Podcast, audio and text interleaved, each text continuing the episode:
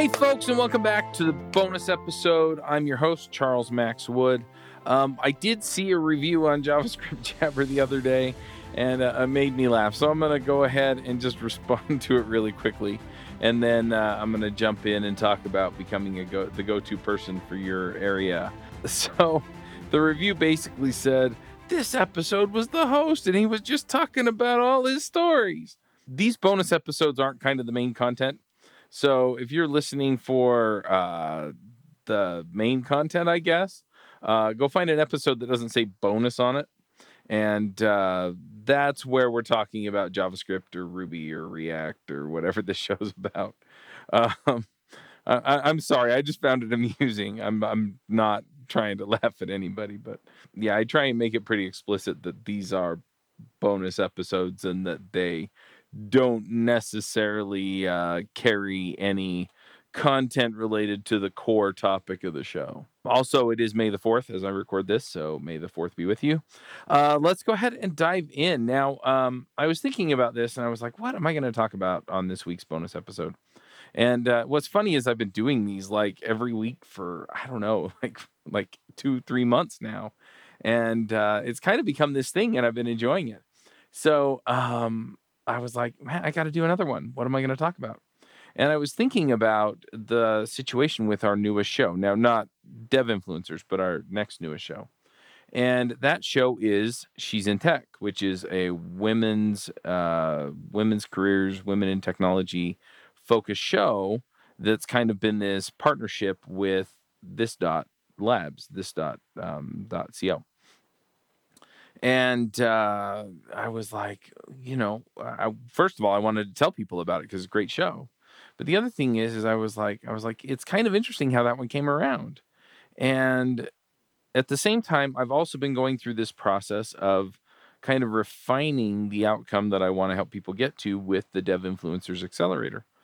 And I kind of came to the conclusion that I wanted to help people figure out how to become become that go-to expert in where whatever field they're in so that people will come to them and essentially pay them to help them solve their problems, right?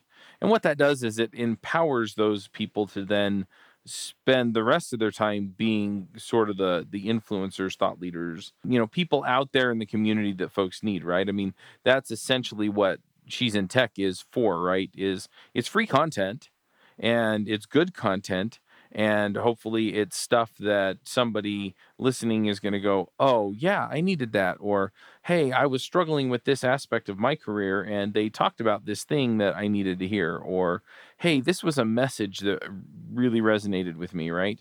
And so the the, the problem is is putting out free content sometimes gets hard when you get to the point where it's free content, right? Because you can only put so much of it out and then you actually have to go do something that pays the bills. And so if you're out there doing something that pays the bills that's related to the free content that you're putting putting out, then what I found is A, your free content gets better because you're working in the area that you're putting the free content out in. And the other thing is is that anyway, there, there's a lot of synergy there, right? Because then it comes back around to the thing you're getting paid for. So anyway, it, it, it really pays off and it, and it, works out well for everybody. So that's what I want dev, uh, dev influencers to be is, hey, here's how you launch your podcast. And honestly, um, when it really comes down to it, like the nuts and bolts of podcasting, you can launch a podcast in a few days. Uh, the nuts and bolts of doing a great podcast and putting out great content week in, week out, that's where the that, that's where the trick comes in right? Because then you have to actually understand who you're speaking to and get the messaging together. And this all kind of ties into the idea of being the go-to person in your arena right? Because um and and coming back around to how um, she's in tech got started let me just tell that story really quickly because i keep dancing around it and then coming off on this other idea. So let me get back to that. So essentially what happened was tracy lee from this dot came to me and said hey you know, are you interested in starting a women in tech show? And my answer was honestly, I don't know, right? Because it's one of those topics where it can go either way, right? Um, because if it was a show where people were just complaining about all the horrible things that happen to people, I like putting out uplifting content and I didn't want it to be that, right? I didn't want it to be the complaining show. And she explained to me that she had a bunch of terrific women who wanted to talk about, yeah, sure, some of the challenges that they'd been through and some of the challenges that people face, but then talk about how people can pull through that stuff, right? And what it's like being in the community and what it's like being a woman in tech. But, you know, there is going to be that uplift, that inspiring message that kind of runs through it. And I was like, boo, yeah, let's do it, right? Um, because at the end of the day, you know, we're, we're inspiring different segments of the community the the overall programming community in different ways, right? Most of our shows inspire segments of the community based on the technologies that they work in. But I don't see any reason why we can't inspire people based on, you know, other characteristics that they have. And so if you're a woman, yeah, let's inspire you too, right? And if your challenges are different from, you know, the the kinds of challenges that we usually look at for Rubyists or JavaScripters or whoever, that's fine, right? Anyway, so she came to me and and asked me to, you know, pull that together. And what was interesting was that I was kind of thinking about it and looking at things and going, all right, well, why'd you come to me? You know, why, you know, because they they put out their own content, right? They have meetups that they put together on a regular basis. They have other channels that they work in, right? So why come to me, right? Why not just put it out on your own? And she explained to me that I was kind of the go to person that she knew that put out podcasts and that I could put it on, out on a podcast network where it would get traffic. And that I knew how to not only put it together and publish it, but how to get it traffic and help get the message out. And, you know, I was like, well, that makes sense, right? Because I've done that over and over and over again with these other shows. And I'm not trying to like toot my own horn or anything. Essentially, what I'm saying is is that you know I have this track record, right? I've I'm I'm this sort of go to person for tech podcasting. Uh, another friend of mine, and it's funny because I kind of sit there and and kind of go. you know, I, I get a little uncomfortable when my friend John actually he's like he's like you've got the biggest developer focused podcast network in the world, and I'm always like, but the truth is, is yeah, we probably do, right? Um, but I, you know, it, it's just not the metric that I'm really measuring by, right? It's not the yardstick that I go by. It's not the oh, I'm trying to be bigger than everybody else, right? I'm just trying to be out there and do what I'm doing. But the the thing is, is if you go out there and you do it well, then people will recognize you for it, and there's some real power behind that.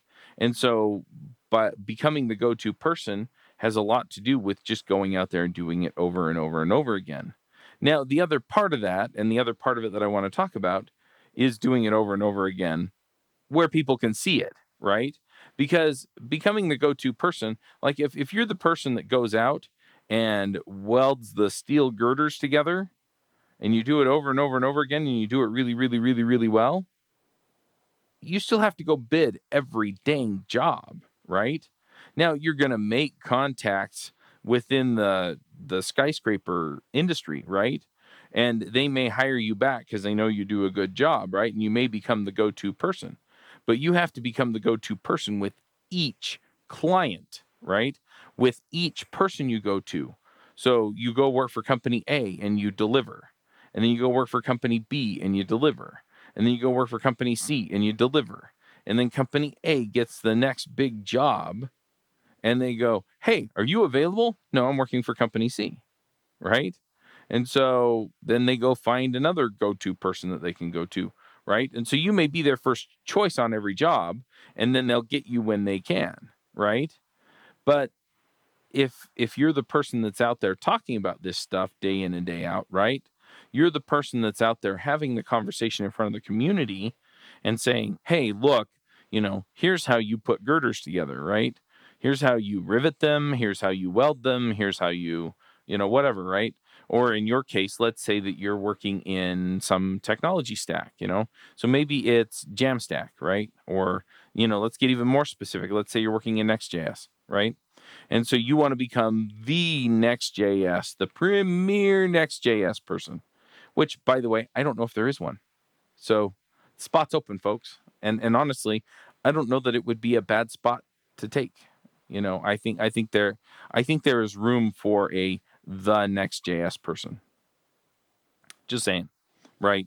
You could put out YouTube videos, you could put out podcasts, you could put together courses, you could show people how to do all kinds of stuff. You could integrate it with Prisma, you could integrate it with Firebase, you could integrate it with all kinds of stuff, you know, um, all kinds of backend CRMs. You could do all kinds of interesting stuff with it. And at the end of the day, you'd be the Next.js person, right? And you could show people how to do all kinds of interesting things with it. And then while you're showing people how to solve their problems with Next.js, guess what? People are going to go, hey, I saw go to GoToPerson solve our problem with Next.js. And so rather than go pay, you know, somebody for months to build this in PHP or Python or Ruby or Node or whatever, we can spin this up in Next.js and it'll cost us less. It's more secure. It, you know, it solves all these problems. And our go to person is right over there, right? And so then they don't even go to anyone else. I am almost positive that Tracy didn't ask anybody else, right? I'm pretty sure she came to me. I said yes, and we did it, right? And and I think that's the whole story. And the reason is is because I'm the go-to person for podcasting in software development.